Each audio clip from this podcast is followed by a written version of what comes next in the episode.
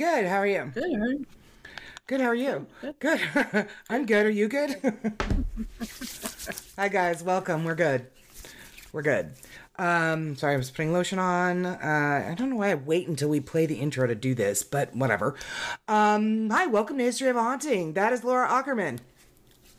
And that is Carrie Hopper. A well lotioned Carrie Hopper. La la la la. I did it again to you, Sorry. Um, yes, welcome to.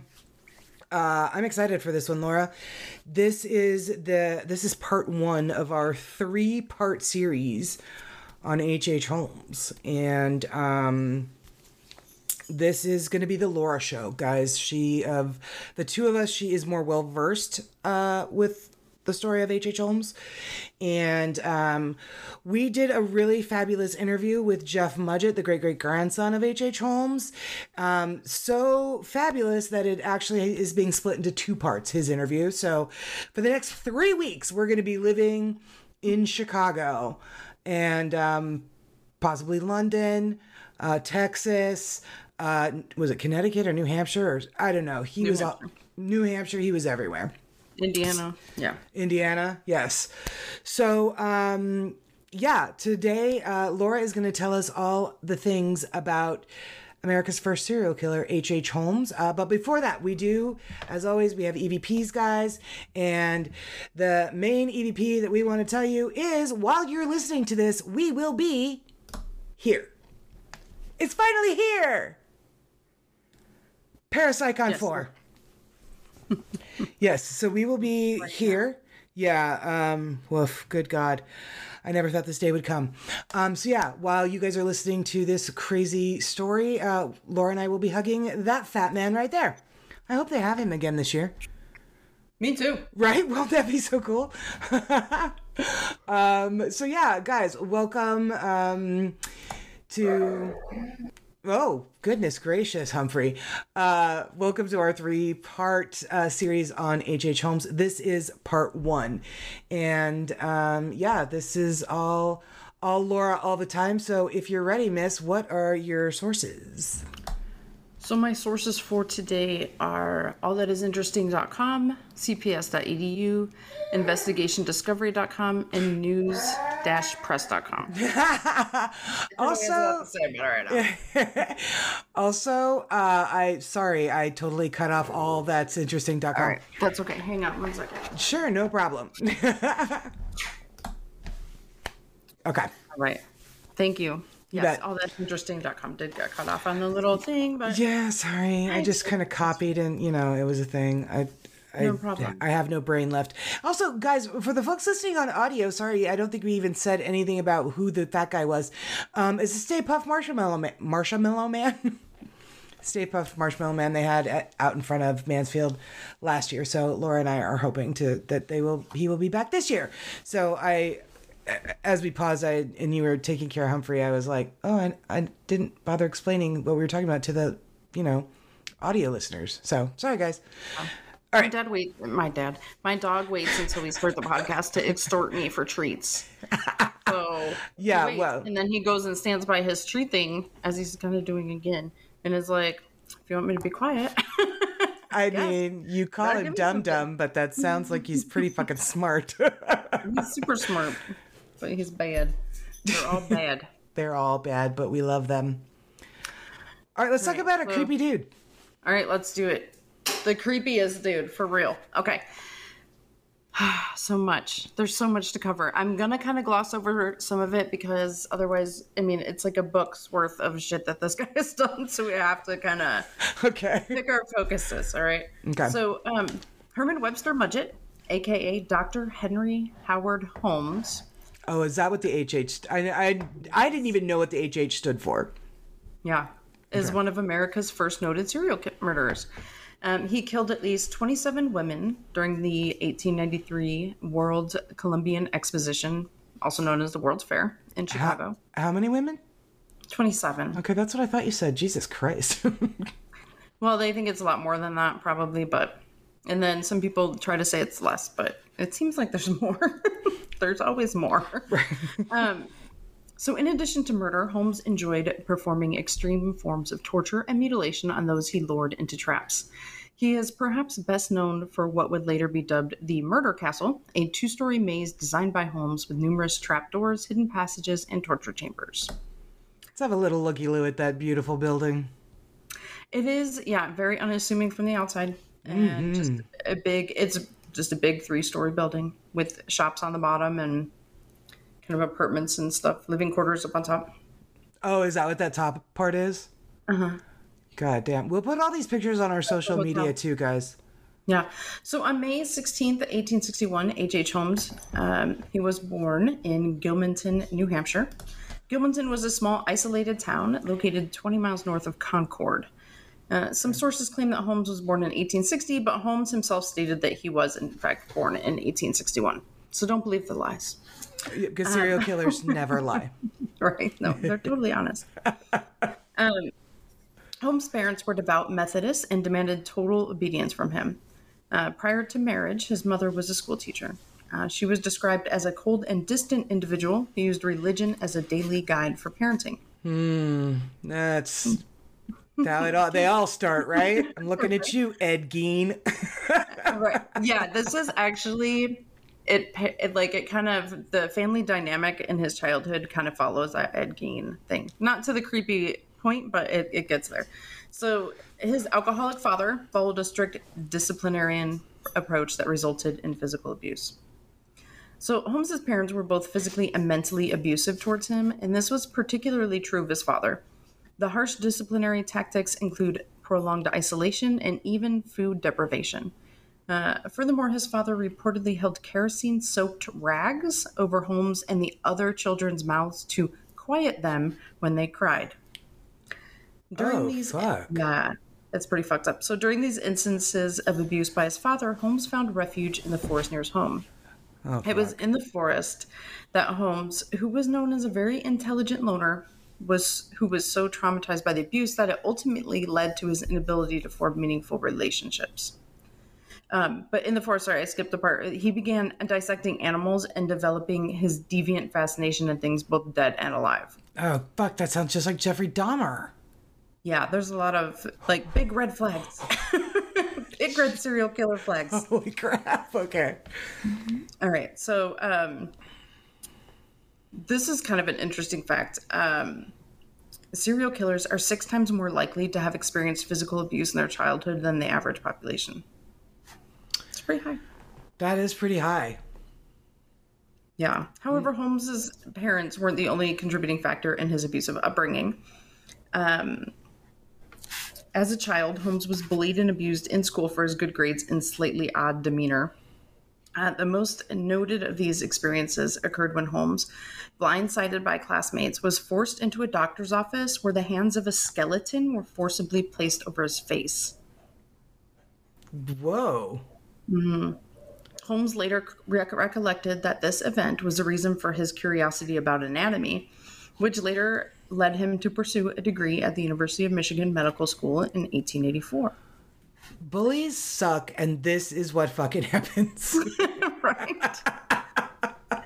Don't bully kids. Oh, God. Holmes's urges to experiment with animals failed to subside throughout his youth. Um, he found woodland creatures near his childhood home and performed dissections on them in order to explore their biology.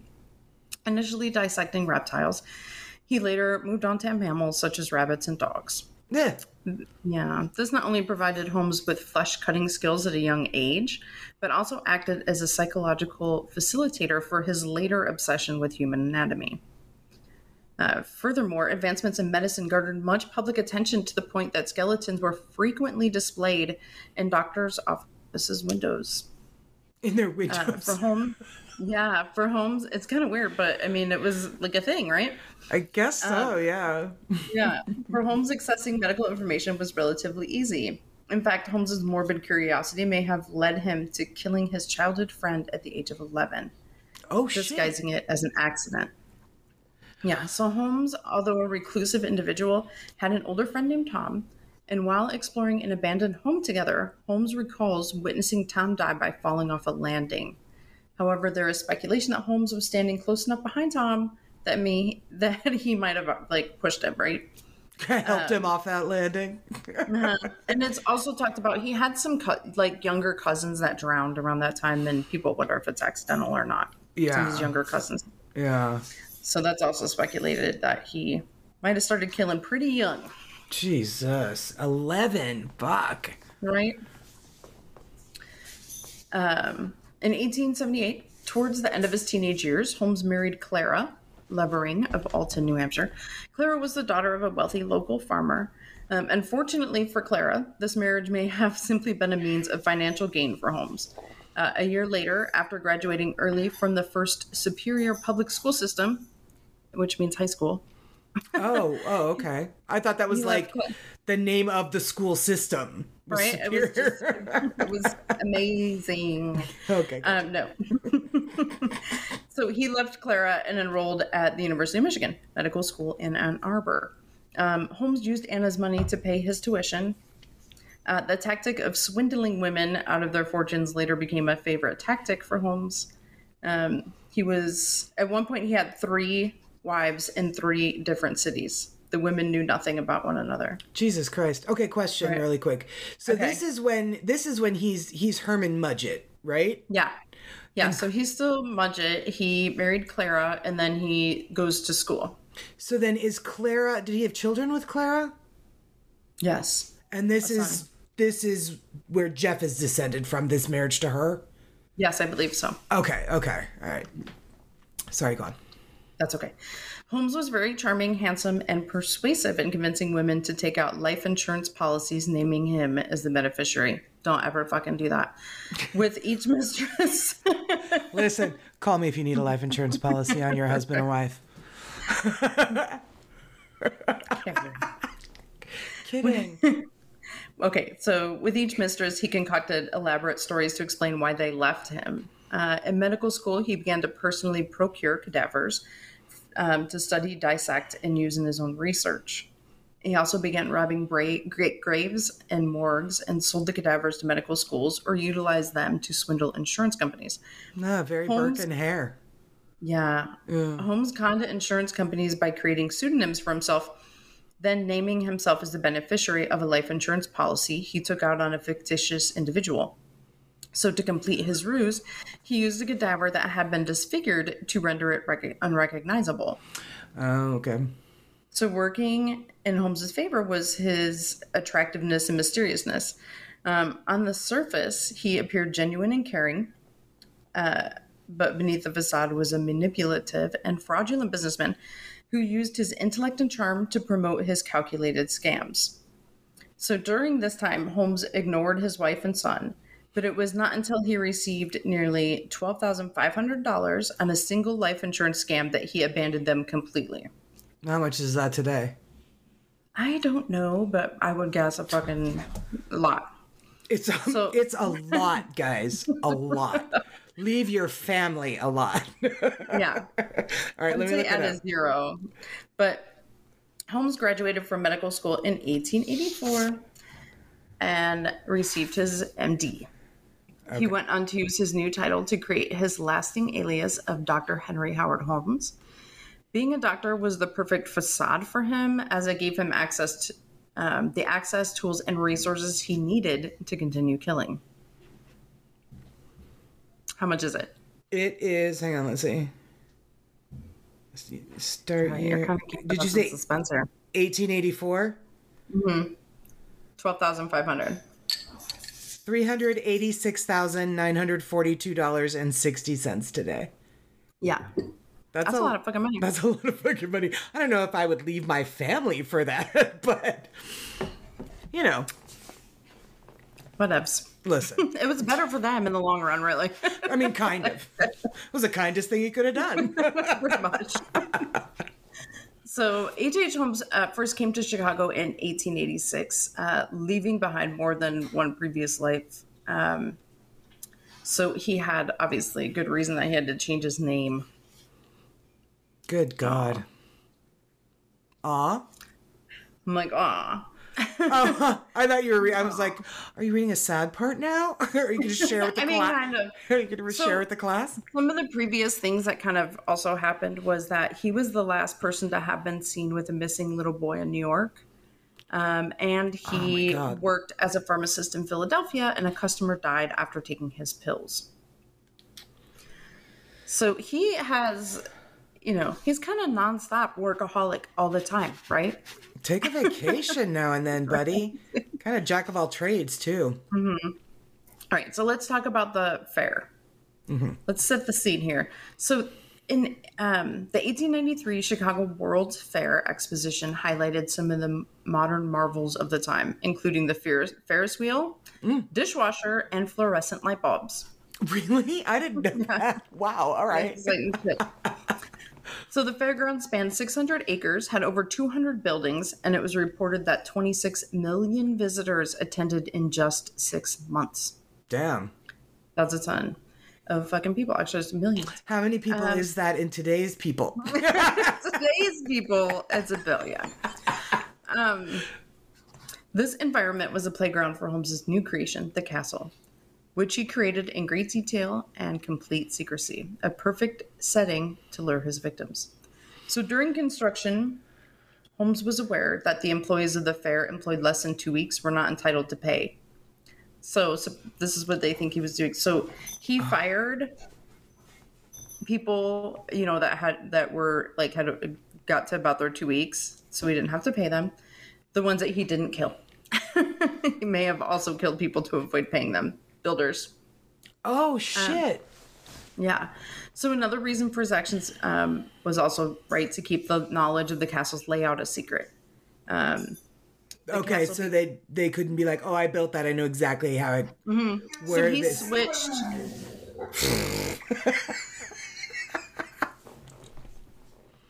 Humphrey does not like this story, ladies and gentlemen. He is not happy, um, and she's having to wrangle him. So,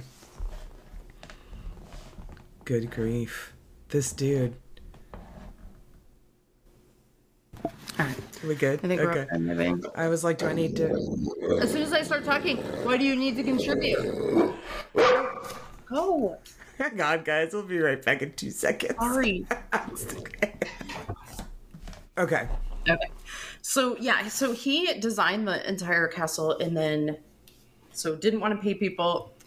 He would kill them or fire them and then get new workers and um so he kept it all a secret and also he's a cheap bastard. Do we So- want to see the layout of the of the castle? I do. Okay, here we go. So that's the second floor, which I will talk about more. Um, But there are like trapdoors, hidden rooms, etc. Holy secret Okay, hiding place, shit. bathroom. How? So when was when was this drawn up? After it was discovered. Oh, after. Oh shit. Secret chamber, five five door room. So it was kind of like Winchester Mystery House, but way more fucked. Yeah, but with like secret passageways, um, and places like he could drop bodies down to the basement. Jesus Christ. Oh, here, Yeah. there it is. Chute from roof to basement. S- So fucking handy. bathroom with hidden stair. Jesus Christ. Okay. All right. All right. So the castle became an elaborate scheme to fulfill Holmes's dark desires, uh, while also allowing him to make an income selling the skeletons of his victims to medical schools. It's very entrepreneurial. Listen. Um, so, yeah, when he was constructing the castle, he used complex architecture and a series of intuitive designs to suit his preference. Um, so, inside the castle, Holmes built an operating room, a torture chamber, a mortuary, and a room for conducting human experiments. God damn. The castle's guest rooms were built, quote, in maze like fashion, incorporating corridors leading nowhere, with concealed passages behind walls, sliding panels, secret staircases, peepholes into the rooms through the backs of pictures. That's some fucking Scooby Doo shit, now we know where they got it. right? Seriously, but they probably did. And trapdoor, I'll never like see that the same. And trapdoors concealing metal chutes that connected with the elaborately designed basement. Okay, we got to see this picture again. Let's see. Yeah, here. so if you guys are watching this on TV, it's probably easier to see, but okay, the maze, we've got hallway, the hanging secret chamber, Trap door from third floor. Laboratories. Jesus. Sealed room with the hang. Okay, I read that. To trap door from third floor. Bathroom with hidden stairs to basement. The blind room. What the fuck is that? I don't know. Mysterious closed room. Okay, this is obviously not what he was calling these rooms. Right, This those is- weren't his names. these This are my like, mysterious- was found. This is just a sketch. So, um, and like Mm-hmm. you know, it's it, it's hard to verify how how right any of this stuff is. Obviously, there's no fucking room. So this is the best I can find, and it does look like it's legit. But It sure does. I mean, oh dear God in heaven. right, Okay. oh, by the right, way, so- guys, this is Holmes. yes, actually, that's him next to um, something I'm going to talk about later. But um, yeah, so he's on the right, and on the left is a composite sketch of um, another famous person. But we'll talk about them later. It looks like um, this guy kind of look. Look, listen. I love Freddie Mercury, but this kind of guy kind of looks like Freddie Mercury, but it's just a much higher forehead. Um, so, talking about the hotel again, the hotel was named the World's Fair Hotel. Um, just so you know what to avoid. Uh, for his castle, um, okay, so the homes plan for the first door, as you can tell in the picture, um, the, uh, like we said, there were three floors. So the first floor um, was an entire block, a city block of storefronts um, that he rented out to all the new businesses coming into the city. cool. Okay. The third floor were the apartments for new residents, you know, looking to make it big in the city. Um, but most likely, those unsuspecting residents uh, would eventually become his victims. So, those victims, they got to see the second floor, which is the one we had pulled up just a minute ago, that was full of the asphyxiation chambers, mazes, and hidden stairs. The blind And- room. I got to know what that Yeah. was. I don't fucking know, but it's crazy. So, but that's why it's so nuts, right? Like, there's so much speculation about what was really in there and what wasn't. Um, but you know, in the basement, um, that's what that's where everybody would end up. Ew. Yeah. So a year after the castle's completion, the World's Fair opened in Chicago. Um, Holmes used the increase in tourism uh, to his, his advantage by advertising lodging vacancies and employment openings as a ruse to lure in victims. Uh, the hustle and bustle of the fair and the subsequent influx of out of towners provided Holmes with a steady supply of victims. Um, So the home was completed in 1882. So then a year later, he's got all these people coming in. Um, but by 1894, police would be exploring its winding passages while Holmes sat behind bars. That didn't last long. No, it sure didn't. Um, at Ah, first, authorities, cocky. at first, authorities were confused by what they found. There were hinged walls and false partitions. Yeah, their five room door. One room had like five doors. Others had none. Secret airless chambers were found underneath floorboards, and iron plate lined walls appeared to stifle all sound. Jeez, iron. Wow. Okay. Okay, so in his own apartment, it had a trapdoor in the bathroom, which opened to reveal a staircase that led to a windowless cubicle.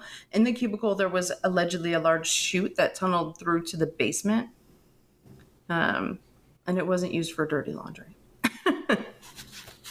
From so from his own personal. Right, there's a Room. trapdoor that dropped down to like um, another, like a windowless room, and then from there, that would like, and there was a large chute. So even from his own apartment. Jesus Christ. So one notable room was lined with gas fixtures. Um, Holmes would apparently seal his victims in, flip a switch in an adjacent room, and wait for the horror to unfold. Yeah. And there was another chute nearby that.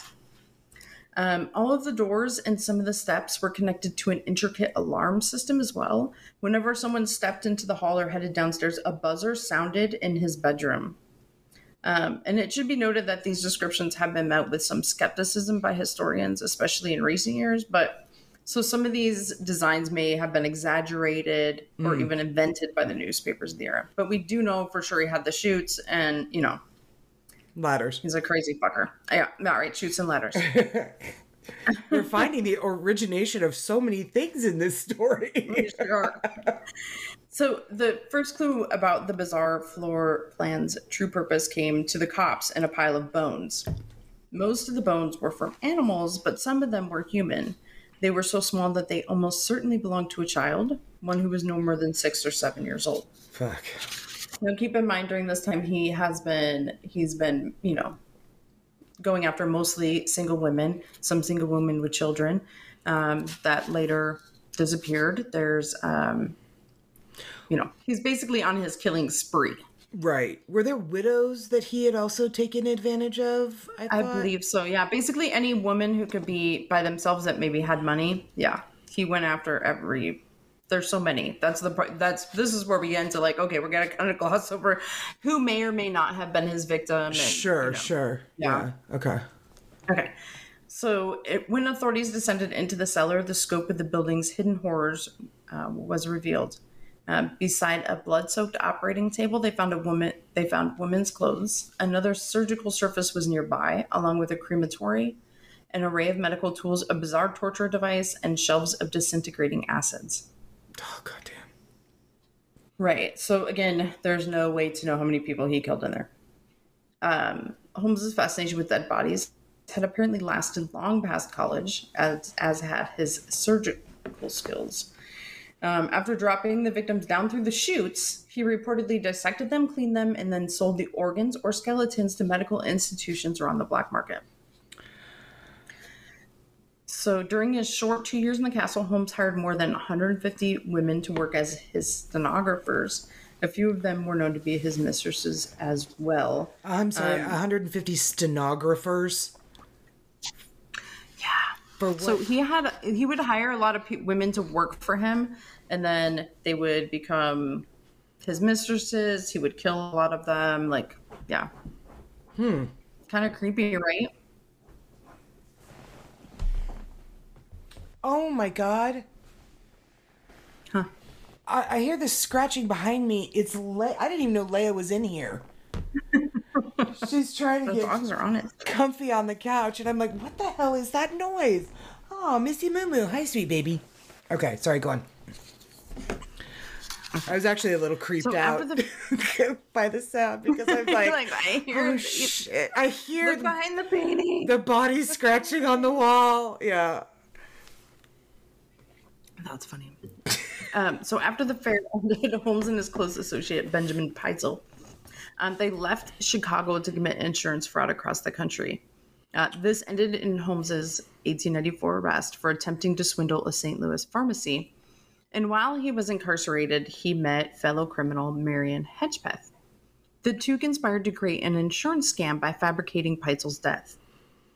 Holmes then decided it was easier to simply kill Pitezel and his family um, which is sad, two young children, while also cutting out his co-conspirator. So these decisions resulted in a ten thousand dollar life insurance payout, which we know is a shit ton of money. Yes. Um, however, when Hedgepeth read of Pitezel's death, he was mad that he got cut out, and so he alerted the authorities to Holmes, which forced Holmes on the run.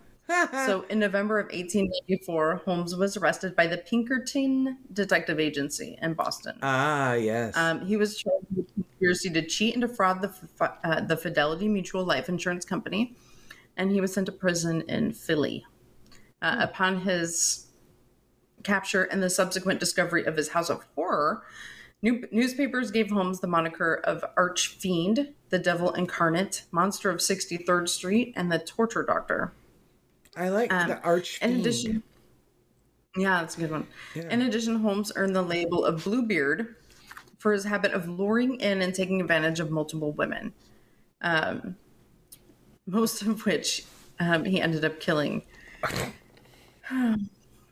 so he wasn't fun to hang out with. Dear God. In 1895, yeah, Holmes was tried and convicted for the Pitezel murders, which included three of Pitezel's children. Uh, during his tri- trial, Holmes officially confessed to 27 murders, but later told his lawyer that he had actually killed 133 people. So, just to clarify, he was actually only convicted of the the the Benjamin Pitezel murder. Yeah. Oh wait So, a minute. Oh, so he was only convicted of the one, One murder. but he yeah, that's told he they needed. confessed to twenty seven. Yeah, and then told his lawyers it was actually more like 133. Um, Yeah, these claims gr- gained credibility after the Chicago police allegedly discovered the gruesome remains of more than 100 dead bodies all scattered throughout the murder castle. Jesus Christ. Now, is that true or not? We don't know. Though he boasted of committing at least 27 murders, like I said, he gave three different confessions while in prison, all with different numbers. So, Oh jeez, he's like that Ronald DeFeo guy. yeah, like Yeah, I killed Amityville. 27. I killed 103. I killed nine. Whatever. So, It wasn't me. It was a it was an evil pig named what was Jody. right. so the true amount of victims, I mean, it's impossible to figure out because you know he had he could disintegrate the leftover body parts in acid, um, or he could burn them in his human-sized stove. Jesus. Yeah. In one pile of ashes, investigators found a small gold chain from a woman's shoe. Well, so clothes and everything. He was just Yeah, it was just like a chain from her shoe. Yeah, this Torch like it all. around. wow. Okay. All right. So Holmes was hung at uh, Moyamensing Prison on May 7th, 1896. Uh, he was reportedly calm in the moments prior to his hanging, seemingly unconcerned about his imminent demise. Uh, ironically, Holmes took precautions to prevent the dismemberment of his own body. According to his will, his casket was to be filled with cement and put in a grave with an additional two feet of cement, which we know they did because Yes. they exhumed him. Yes. So, between Holmes's arrest and conviction for the Pitezel murders, the castle was mysteriously destroyed by fire. The fire may have been intentionally set by neighbors to keep the building from becoming a tourist attraction. They were big on that kind of shit back then. Mm-hmm. Hey, oh, bunch of horrific murders. Let's go in and take a look. And the cops are like, "That's okay. Come on in. Right? Dude, look in there. You want to see some really fucked up shit? Check out the blind room. There's nothing but eyeballs all over the floor. right? Fucking crazy shit. so, um, as I mentioned in the Jack the Ripper episode, and we will definitely discuss more in part two with Jeff Mudgett, um, H.H. Holmes is also a suspect in the Jack the Ripper murders. So, just a little touch of the reasons why people believe that it was Holmes. Um, there was a handwriting analysis um, that Jeff says proof Holmes and Jack the Ripper were actually the same person. He explored that evidence in his 2011 book Bloodstains and the 2017 History Channel documentary series American Ripper. which is excellent. Everybody should watch it. So, um, in the composite sketch, bears a striking resemblance. If you want to pull that back up, Yeah. So to the left, for those of you on YouTube or when you pull it up on our social media, the left is the Jack the Ripper composite sketch, and to the right is a picture of H.H. Holmes. Uh, he looks. The real So- guy looks so unassuming. You know what I mean? Like he he doesn't look like a man that you would be afraid of. Right. So Ripper, you know, people have always said that he was probably American because of the vernacular in the Dear John letter. Um, he does have obviously doctor skills. He loves to cut things up. He likes organs. um, his paper trail suddenly stops during the murders. All those schemes and frauds that he was doing, all the defrauding of insurance companies and Right. blah, blah, blah. It stops and then starts again um, after the last murder. Um, they do find his what some of his aliases, although he did have like forty on some shipping manifests. Um, although we can't really prove that he was in London. There's there's some good uh, some you know what do you call it Compelling. coincidences. Yeah. yeah. Yeah. So, yeah, so we're going to talk about all of that and more um, on next episode with Jeff Mudgett, his great great grandson. yes. And star of that series. Um, so, through all that, I have a fun fact. Are you ready? Because I know how much you love fun facts. I do. I'm so ready. Go. Okay. Go. Okay. Okay. So another, there's a famous person that um, is also related to H.H. Holmes, and You're gonna love it. Wait, Do you know who? Do you know who it is? is it Meghan Markle? Yes, it's Meghan Markle. Oh darn, you knew. Oh my god! I you know what? That's crazy, that Laura, because I literally just read this this week. Yeah. So um, I don't, I just came across it in my research, and I thought I I don't exactly know how though. Do you? So how how is she? they just share a common ancestor. I don't know. Yeah, It's probably Crazy, through- right. That is so crazy. Mm-hmm. Huh. So he's so Jeff is related to her too. What if he knows that? He does. Does he know Ash that? Asper's comment. Yeah, yeah. I think it's you know probably cousins of cousins of cousins. Oh, I'm sure. Like sub eleventh cousins, four times Yeah. removed or some kind of bullshit. Yeah. but still entertaining nonetheless. I'm so sorry. I, the minute you said No, that, I'm I was like, you knew. That's but fine. I Okay. just read it this week. That's crazy. that that happens to be your fun fact. Where did I read that? I can't remember. But yes, very interesting. And yeah, Holmes is fascinating, and there are just eh, eh, layers and layers and layers of, of stuff. Um, I mean, the murder castle is one thing, and that's obviously what he's known for, and it's fascinating because it's fucking just bananas. Um, and then all the women that you know he took advantage of and defrauded and murdered and Yeah. It was a big it was a it was big doings back in those days to file fraudulent life insurance claims. Like like the story that I told you about Michael Malloy. That guy that just mm-hmm. wouldn't die and they were like we're going to kill him and have him drink himself to death. These motherfuckers are the reason why it is difficult to get your life insurance license now because there are so many laws right. about how to spot people who are trying to commit insurance fraud. Yeah, fuckers. So much insurance fraud. I mean, that still happens today, but not. I mean, he made it. That's how he made his fortunes. And also, what? Like, he just went through money like nobody's business. He had to be. Because, Well, I wonder how much. and I know he like wanted to come out. He wanted to come off as affluent, and that's part of how he got all these women. Yeah. You know, he's Yeah. rich and he's handsome. I guess for the time, and um, Yeah, I mean, and if, if and sociopaths are so charming, right? They Mm-hmm. can be whatever personality type that the person that they're manipulating needs them to be to gain their trust, so that they can. So, I mean, they're chameleons, really. Mm-hmm. Um, I am one of those people, a hundred thousand percent, that thinks that Holmes was the Ripper. I think it. I think he was. Like I think it's totally, uh, totally viable. Yeah, for sure. Because Yep. there's just a lot of circumstantial evidence. They don't really have a lot of. I mean, there are other suspects and stuff, but There are, yeah. But I think one of the um I think if it's not Holmes, it was at least an American. Because that boss letter, yeah, the boss, their boss. that yeah, dear boss letter, that is something that was American English. That wasn't something that that that British English didn't use that. The other thing that I thought was the linguistics, the forensic linguistics that he had um, them take a look at the the letter that was sent to the paper or wherever the police or wherever it was sent, where it said like, "I um, won't stop," and that's a very that was American English wording, where British English would have said, "I won't quit."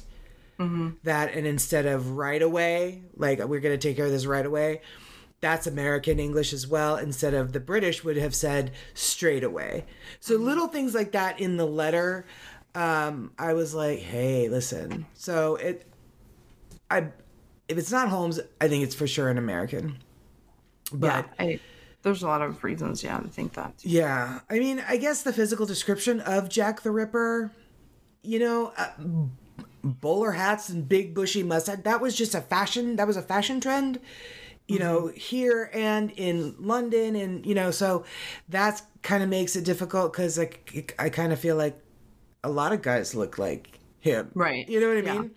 I agree, but yeah, but it, but he does fit that look, right? I mean, there's a lot of things that you know. Yeah. Of course, it's all circumstantial, but they do kind of line up. So For sure. Um, great job. I love, I love, I know you've been wanting to do this for a long time. Um, and then we we reached out to uh, Jeff and asked him, you know, explain who we are and what we do, and um, did he want to be on the show? And the minute he said yes, I was like, Laura, go, you're up. We're doing it. We're doing it. So, um, yeah, next week, guys, uh, is part one of our two part interview with Jeff Mudgett. We had a really wonderful time with him. He is a very lovely, lovely man. And um, I think he might be, um, he has done so much research on this ever since he found out that he was descended from H.H. Holmes, um, that he's probably one of the leading experts on Holmes, just right up there with historians and things like that. Um, simply because, of course, it was like a passion project for him, which is awful given that, you know, nobody wants to, you know, find out you're related to somebody famous, but not like this. right. yeah. But I do find it super interesting, like all the stuff that, you know, he went and researched and all of that. So it gives him like, you know, mm-hmm. a lot of insights into who he was and you know, or at least seemed to be. Mm-hmm. It really does. I don't know as I would want to know. I, I, just, I don't know as I would have ever done. I would, I don't know as I would have done it yeah. done anything like he's done. H.H. Holmes though, just by himself. I mean, okay, the Murder Castle is fucking nuts, and I could literally just talk about the Murder Castle for seven years. Um, I'm so like, just like what, what? what? Yeah, for sure. Um, and it it like the only thing that sucks is like not being able to know more of what happened in there because he but he was so smart and he got you know like he really thought of everything yeah. Like how to get rid of the bodies, how to get rid of evidence, you know. Well, and you know, smart guy. Well, and you have to wonder what that um what was his father putting on rags? Kerosene? Kerosene. You have like to wonder what that gas stuff, yeah, yeah, what his fucking brain, what it did to his brain, yeah. I mean, depending on how old he was, um, it sounds like something his dad did to get them just basically stop crying. So you would think young. Yeah, well, that's what I was thinking. Yeah, like, yeah. Um, dear God. Well, yeah. So this is this is really wonderful. We're gonna be doing a lot of. This is so wonderful. I just love such a fan such of a feel good story. such a feel good story. Um, guys, we do have um, it, there is a paranormal tie-in with it. Um, we're not me- meandering over into the true crime world, um, but you know we love to talk about um, we love true crime just as much as we love the paranormal. So when we've got a true crime story that bleeds into the paranormal world, we love it. So we do talk with Jeff um, about the paranormal aspect of H.H. H. Holmes in the upcoming episodes, and um, I think they're I I think what what he's got to say is is really interesting, and um, I might have um, giving him a little bit of a surprise the end of next week's episode um, that he that maybe he wasn't entirely expecting, but you'll have to tune in to find out what exactly that was. Uh, in the meantime, yeah. Um, so for the next three weeks, it's all about H.H. Holmes, people, um, and we hope you enjoy it because we've we've really had a, a great time with all of this, with all of this. So, yeah, that's that on that. That's all I've got. All right, me too. Okay, okay, Laura, that's all. That's no all you got. No more murder, ca- murder castle stories now. No more murder castle stories. Okay, well, all right, guys. Um, we're gonna run, uh, and we hope you are having a wonderful weekend. We hope you are coming um, to Mansfield and Ohio State Reformatory to see us, say hi, um, tell us your personal creepy paranormal story, and uh, to be entered in for a contest to win uh, the complete set of Andrea Perron's books, House of Darkness, House of Light. Um, we will be doing that drawing um, next Bibuba uh, Friday, uh, May 26th. Um, that's going to be announced. The winner is going to be announced on Facebook. So, um, yeah, if you come by and you tell us your story and then tune in because you might be the winner of, of Andrea's books. And they're really great. They are the true story of The Conjuring, which celebrates its 10 year anniversary this year. The Conjuring movie celebrates its 10 year anniversary, and Laura and I will be there at the party. Laura and I are going to be going to uh, Ocean State Paracon in um, Harrisville, Rhode Island, September when 9, 10, 8, 9, 10, 11, something around there. Yeah, we're going to be vendors at the Paracon up there, and um, yeah, special screening of The Conjuring 10 year anniversary with Andrea Perron herself. We're going to be poking around and introducing ourselves to the ghosts of the Harrisville farmhouse.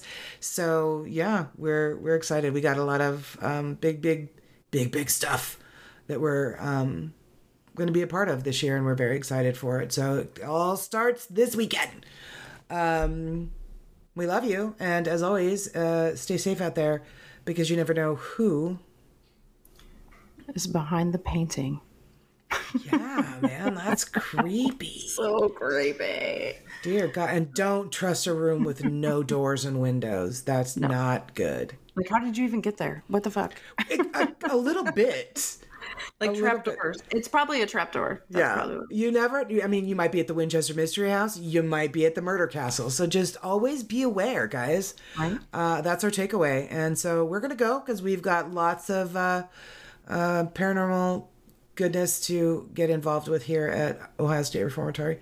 And uh, we will see you next week with our um, part one interview with Jeff Mudgett. So, bye, guys. We will see you in a week. I just said that, didn't I? Yes. I'm very tired. Right. Okay. Love you guys. Bye. Bye.